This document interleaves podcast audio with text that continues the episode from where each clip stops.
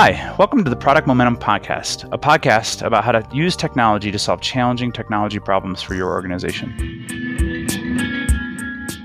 Welcome, product people, to the Product Momentum Podcast. We're super excited today to have Christina Wodtke with us. Paul, you want to introduce her?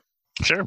Christina is a friend of ITX. She's been an author, a teacher. She's got 4 books with another one coming out at the end of the month. And she's been a thought leader in the space for the rise and maturity of a lot of the things that we consider the internet as it is today. We're really excited to talk to Christina. And just to jump right in, I wanted to start off with kind of a what's new question for you, Christina. I think if I were to summarize or recommend your writing to someone who hasn't heard you before, is that in the product management space right now, you're the one who's stating the unstated. And if you want to introduce yourself and your thoughts, I'm curious what's on your mind right now for what's unstated that needs to be more stated at this moment in time. It's funny that you talk about unstated and stated, because I think that I came from a design background when I first started out. And the biggest struggle you have with design is when the design is perfect and you show it to somebody, they go, well, of course, how else would it be? There's always sort of a duh moment. No matter how long it took you to finally get to that moment, people are like, oh yeah, duh. And I feel like there's so many things that we deal with in product that they should be obvious and yet nobody's doing it. For example, meetings, right?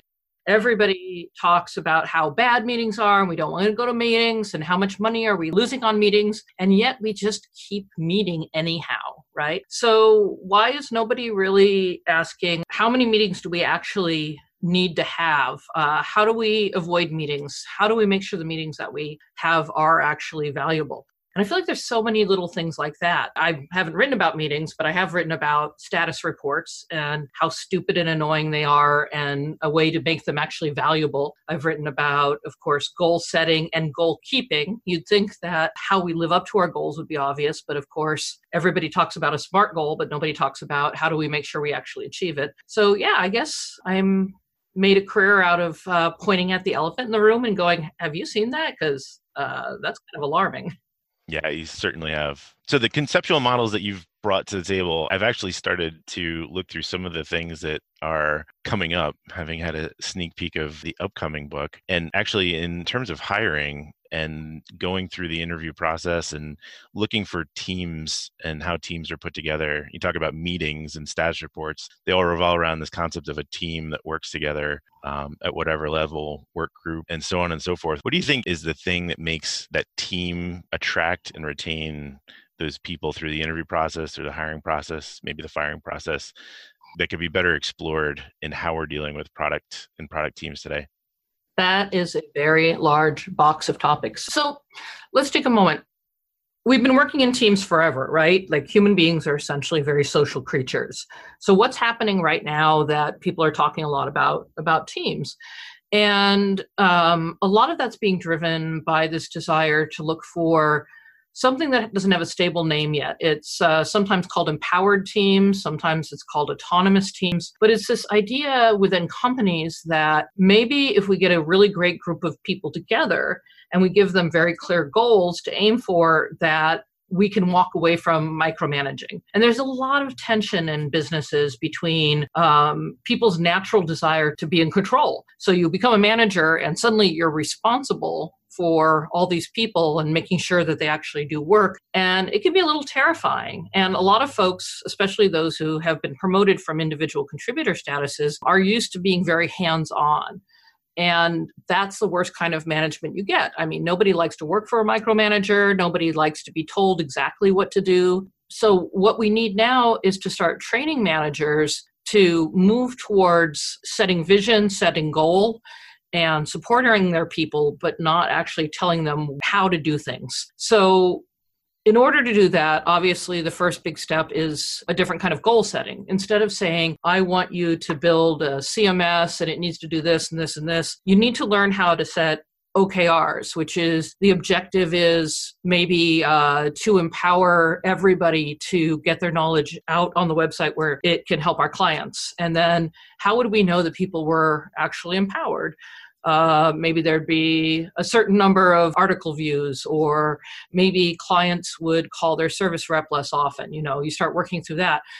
And then you hand it over to your team. And even if you're thinking CMS, you know, you just tell your team, okay, we want to empower people to support customers, and these are the goals. They may come up with something much more brilliant than you, something better, something smarter, something more innovative. And that is a really critical thing towards moving towards these empowered and autonomous teams. It's a really big shift of thinking. We have to shift from output thinking, which is hard because we're solution-based people. Like, I'm sure all your listeners are the kind of folks who hear a problem and immediately go, oh, I can build an app for that. And instead of building an app for that, you have to say, this is the change I'd like to see in the world. Go for it. So we move from output to outcomes. What's changed in the world if we're successful? So that's one critical part of a successful team, is a better kind of goal. The second part is we need to change how we think about hiring.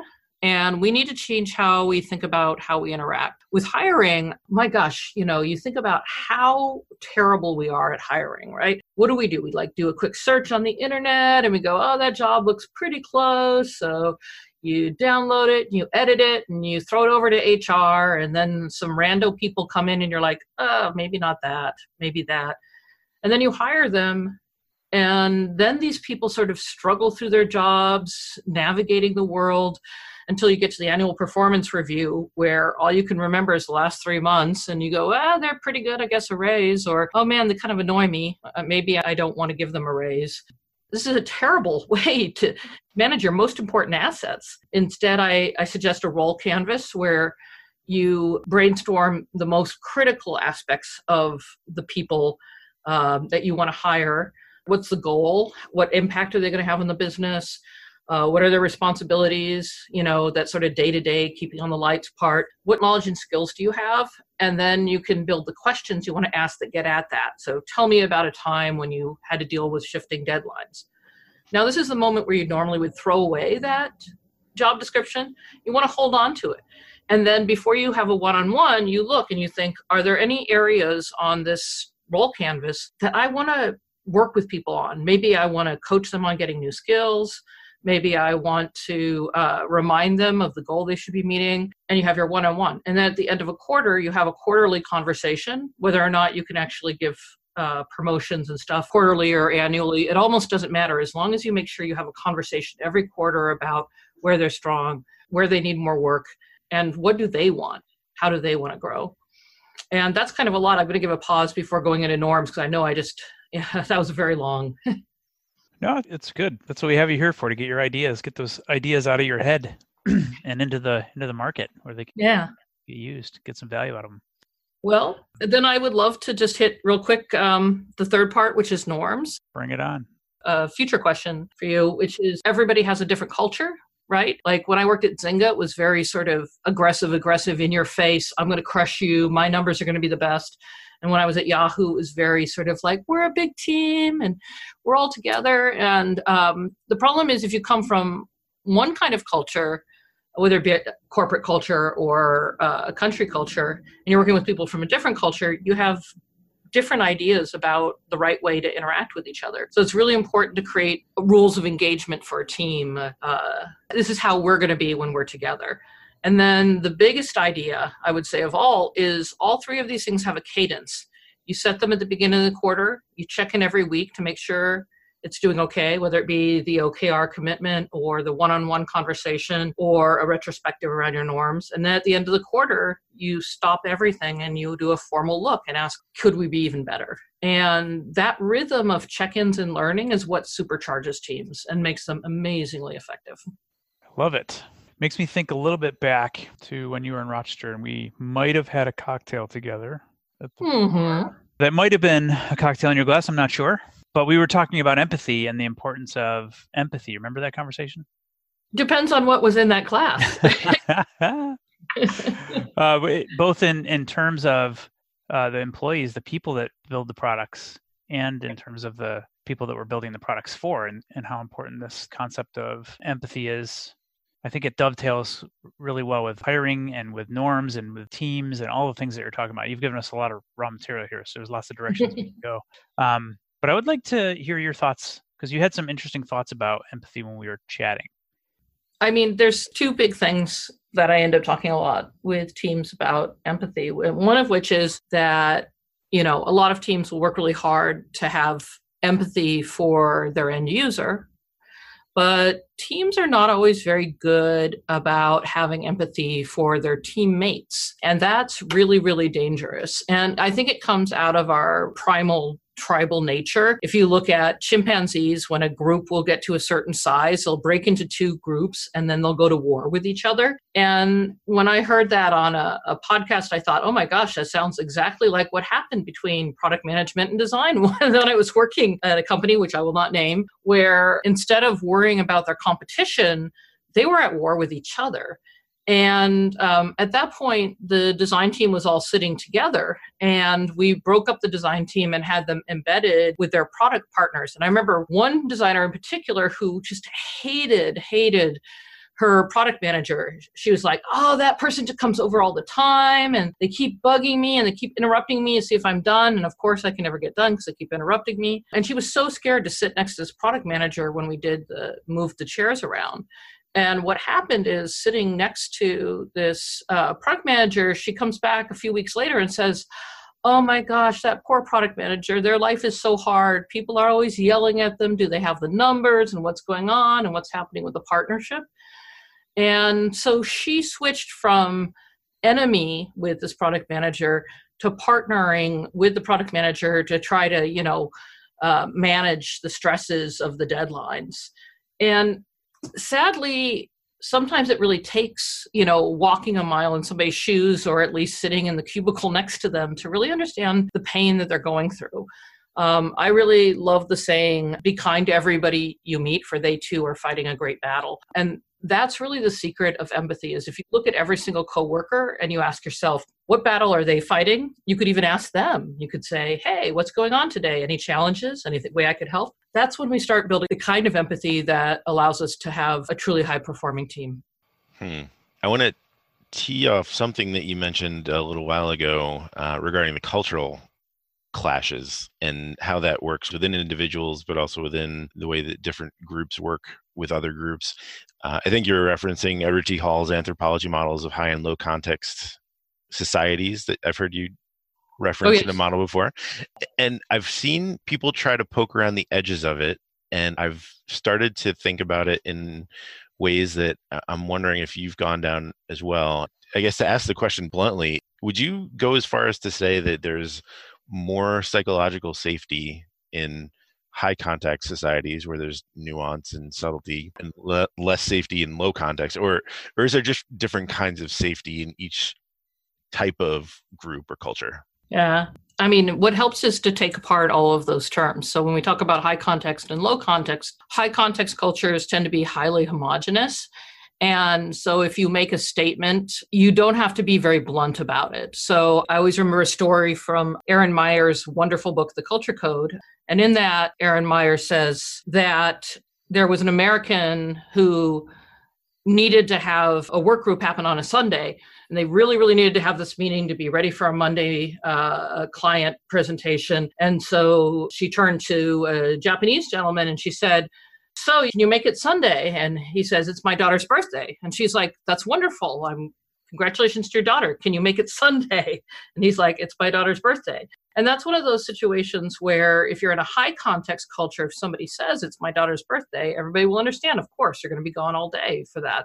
You don't have to say, I cannot make it because it's my daughter's birthday. In a low context culture, we're blunt. And I say we because I'm an American, which it tends to be fairly low context because we have a melting pot, especially here in California, that we can never rely on shared context to add meaning to our sentences. We really have to just say exactly what we mean. Now, when you think of psychological safety means that you're in a place where you don't feel like you're in danger when you share ideas or you question strategy, or if you even point out difficulty with competency. And so it's always been a question of how do we develop psychological safety? And to be honest, in a very high context culture, a lot is being unsaid So I actually think it's the opposite. When you're in a low context culture where if somebody says you're slowing this project down, you know that they are unhappy with you, that's very easy. I suspect if you really do have a truly homogenous team and you are high context, you can say things very subtly and somebody may pick it up. But I actually have come to believe that being very, very WYSIWYG, to make a nerdy joke, if you say exactly what you mean and you always say exactly what you mean, over time, people will feel more comfortable with you because they'll know that you're not quietly plotting against them or something. You know where you stand with low context people. And I've spent time in Holland and in Israel, and believe me, you know within 30 seconds what folks in both those cultures think of you. And for me, that's very relaxing, you know, to be able to actually argue and fight and disagree and say, hey, that's not the best way to do it. For me, that gives me a certain safety because I can say, hey, no, you're wrong. And let me tell you. Yeah. The problem is the clash. You just don't know where you stand and you don't know what you're supposed to do and you don't know what the rules are. And that's the really hard part. That's a great point. It's not the one or the other. It's the delta between the two. Coming from a mostly German family, I resonate strongly with the, you know exactly where you stand because someone's going to tell you. Oh, yeah. I have sort of a state of product management today question. And I wanted to shift gears just a little bit into who we are as product managers. We're, you know, in teams. We're trying to make the world a better place for the users that we're building for. And I've started to see sort of a shift in thinking. It might be that the chimpanzee tribe starting to separate into two. But I've seen design thinkers and developers start to analyze as product management people sort of from the outside in. And it seems there's an old school and a new school product management that's, I wouldn't say that this is a formal statement, but I would say I've seen it in more than one place to make me curious enough at this point. Would you say that the product manager that you would have heard referred to 5 or 10 years ago is different than the role that you see today, where product owners and maybe project managers are inheriting the title product manager? And is it worth even talking about? As we start to see the industry shift, maybe this just happens and we deal with it and move on, or maybe it's worth talking about where we've come in the past 10 years as an industry of product managers. It's really fascinating. It's really interesting. So when you're talking about product managers, you're of course talking about technology product managers, digital product managers, because the term product managers, of course, would refer to somebody who, you know, managed Dove soap, right? And so the term has been around for a long time, but then when the web was born, things were kind of squishy, and the people who sort of orchestrated all the various disciplines, sometimes we had project managers, and on the West Coast, we saw a lot of people called information architects who ended up stepping up to orchestrate the vision of the product while the project manager sort of just kept the trains running on time. For a while, we had the title producer, which meant somebody who would, you know, make sure everything was happening and all the different groups were working together. But eventually, we started to see the rise of the role of the product manager. And early on, I think you're right that they didn't really quite know what they were doing. Were they just managing schedules? Were they being the CEO of the product? There were a lot of different ways it was manifesting.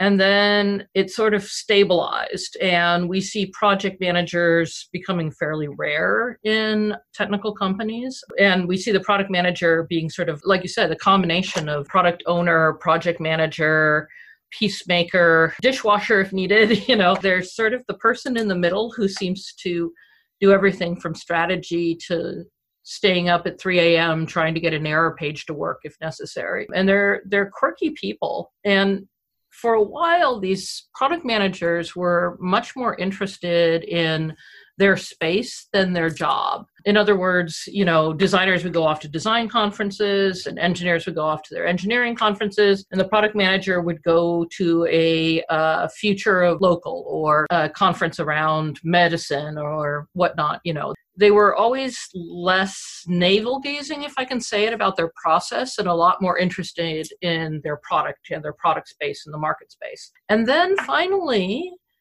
we're seeing this rise of interest in the process and interest in what makes a product manager a good product manager and how can I become a better product manager.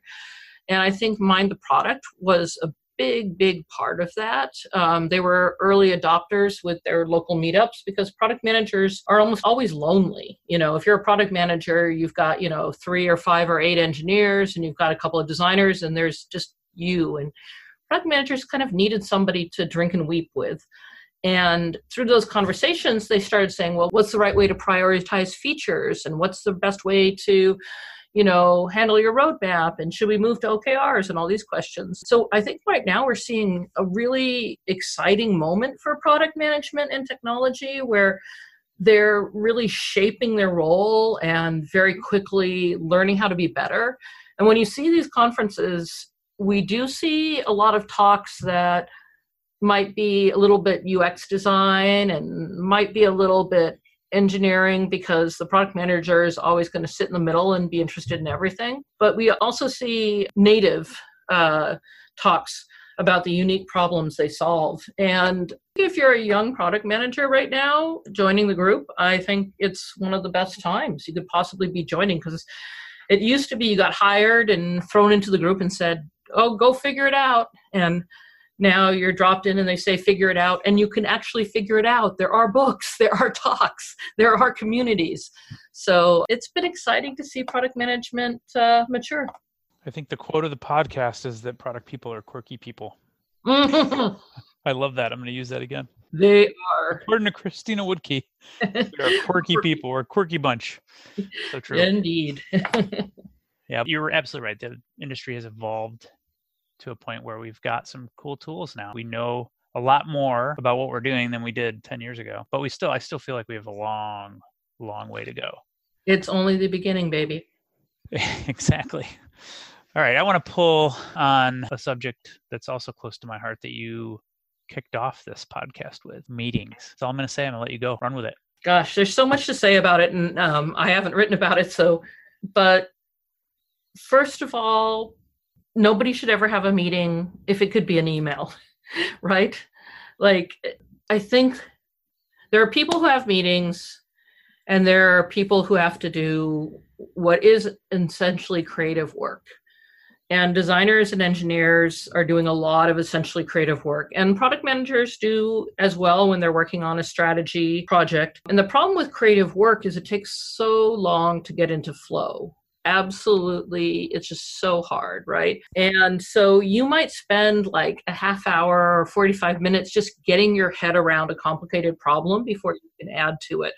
And as someone who's written a number of books, I will tell you, the longer the book gets, the more time it takes to get your head around where was I and what was going on and how do the pieces hang together. And if you have a meeting in the middle of that, you're just screwed, right? You're just going to lose that flow. So I personally think, meeting-free Wednesdays or no AM meetings, only afternoon meetings, anything that will get your creative people to get nice 4-hour blocks of time to themselves will make your company more productive.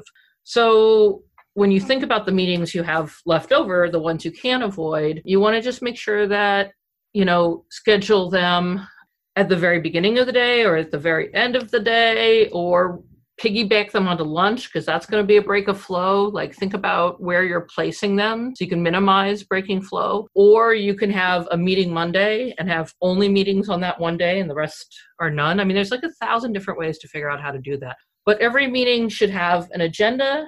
It should have an outcome. We are here because we're going to decide X, Y, Z. Don't have status meetings. You can have a stand-up. You can have status email. But everybody's sitting around and saying what they just did. It's a waste of everybody's time. I think if you're working in a company, you probably know how to read. It'll be fine. And so then you just think of meetings as times when we have to work together to make something happen. And then they're not meetings, they're work sessions. And that's just a lot healthier. I love it. A lot of references. I'm going to state the name here. Mikhail Csikszentmihalyi, right? Assume that's what yes. I'm a big fan of his work on flow and how to tap into the maximum creativity of people across industries, right? Oh, absolutely. The great mystery in my life is we have so much wonderful science about what makes us productive, and we just ignore all of it in our everydays. For example, there's tons of data that shows that completely open floor plans are the worst for productivity. And yet we see new offices opening up with open floor plans. And everybody hates cubes, but a cube is still better than an open floor plan where your eye is constantly sensing movement and getting distracted and you can't pay attention. And the best is offices. And I don't think anybody ever builds private offices anymore. People still do Myers-Briggs, and that's been disproven. You know, you might as well just do horoscopes as well as do Myers-Briggs. I don't understand why humans just flatly ignore science, but perhaps it's a mystery for a political podcast instead. That's a lot to unpack. One other thing that I might have heard in the background of your thought there is an article I remember from Paul Graham about 10 years ago about maker's schedule versus manager's schedule. It's kind of iconically forward around the dev shops back when it first was written. And it's still true. That's true. Yeah, and there's definitely a lot of truth to flow and getting into the zone and making sure that you're not being counterproductive to the people who you need to support the productivity of. And let people work from home. You know, that's again, sometimes I think we design our offices to be a panopticon, you know, they're designed so the manager can see all his people and see if they're working or not, instead of just saying, here's the outcome I want. Let's see what happens. And, you know, you check in every week, and at the end of the quarter, they did it or they didn't do it. And if they didn't do it, you have a conversation. And if they keep not doing it, you have a conversation that ends with them leaving the building. You know, we don't have to watch over people every second. Well, I think that goes back to your philosophy of measuring outcomes over output. Yep. And really understanding what does productivity mean? It means, you know, we're solving problems for real people in the world through the products that we build. In this case, not, you know, hands on keyboard necessarily. It's like sometimes it takes for creative thought. It takes whiteboarding. It takes, you know, like you said, quiet time where you just need to be thinking about stuff to get these products built, you know, the best possible way. Absolutely. And product managers need that too. They got to think about what the strategy is. They have to make sense of what the competitors' actions. Everybody needs time to think.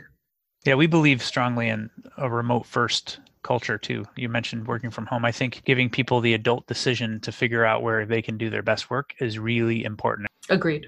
Yeah. I do want to circle back to one other thing that you taught me back in June when we had our conference here.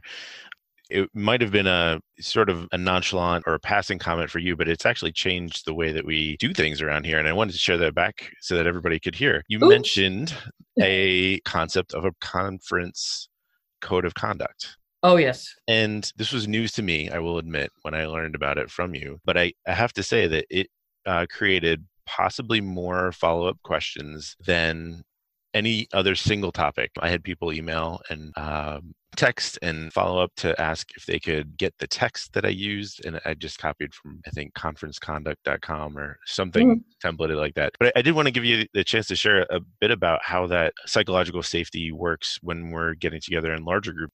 It had a profound impact. And I just wanted to give you floor time for a second just to share where that came from and what place it's created in the communities that you've been a part of. Oh, that's, I hope it was a positive impact. Yes, all positive. Yes, definitely. So it comes back to psychological safety again. One of the ongoing problems we have in tech is that it isn't always a very easy place to be if you're a woman or a person of color or different than what we see in all the magazines. You know, whenever we see a magazine cover of a top 50 entrepreneurs, it's a young white guy in blue shirt and his khaki pants. And we all have to try to ask ourselves, are white guys the only people with great ideas? And I feel no, obviously.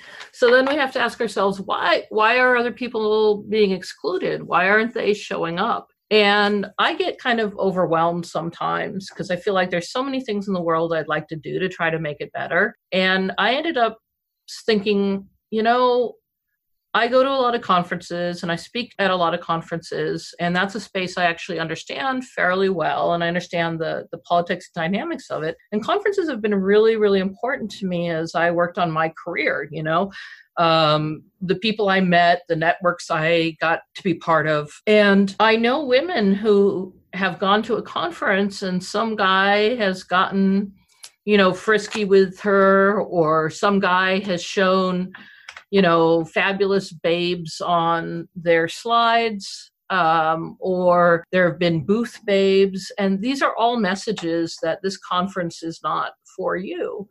So if we've got these really loud messages that say no girls allowed in the clubhouse, we have these messages where we don't see people of color ever.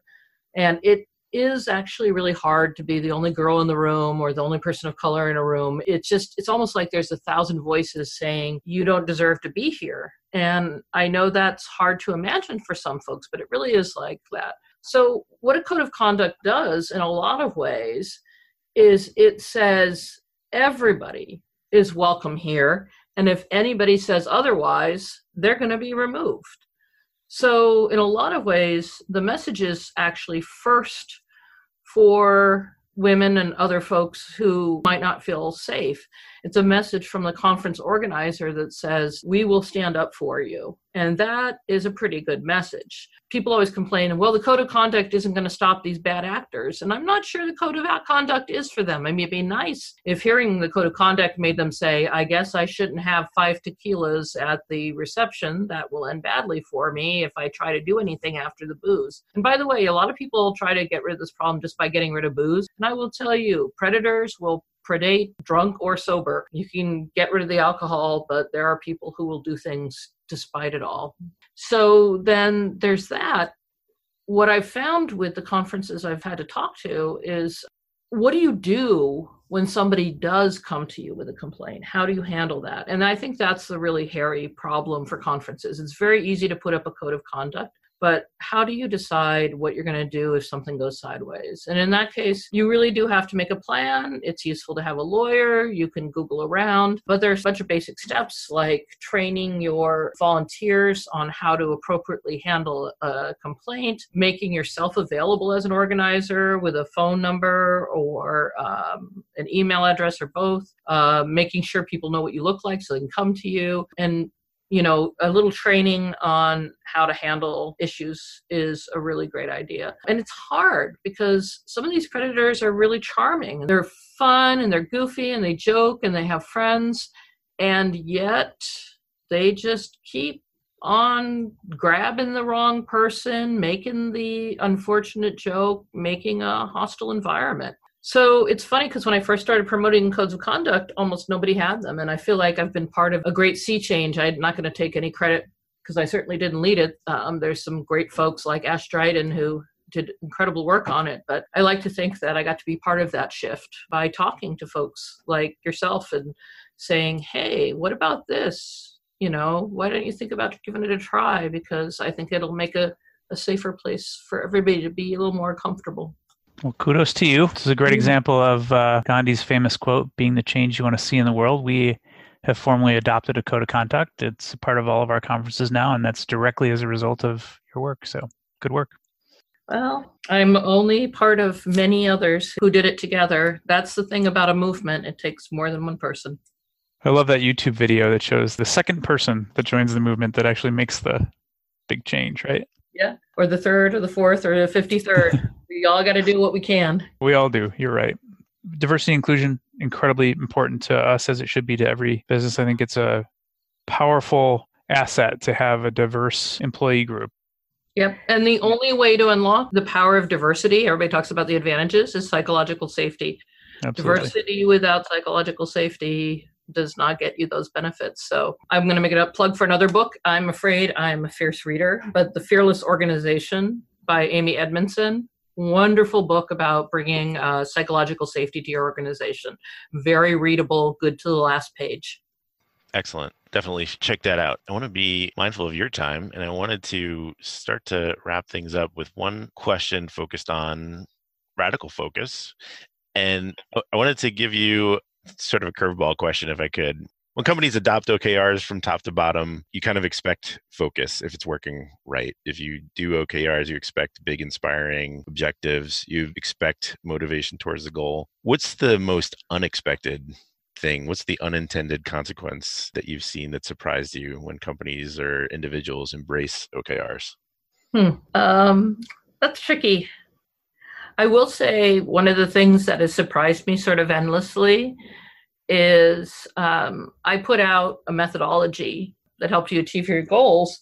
But I always said, you know, every culture is different and you have to figure out how your culture is going to fit into this methodology. And, you know, try it straight for a quarter, but then adjust as you need. And I wasn't ready for remote, to be quite honest.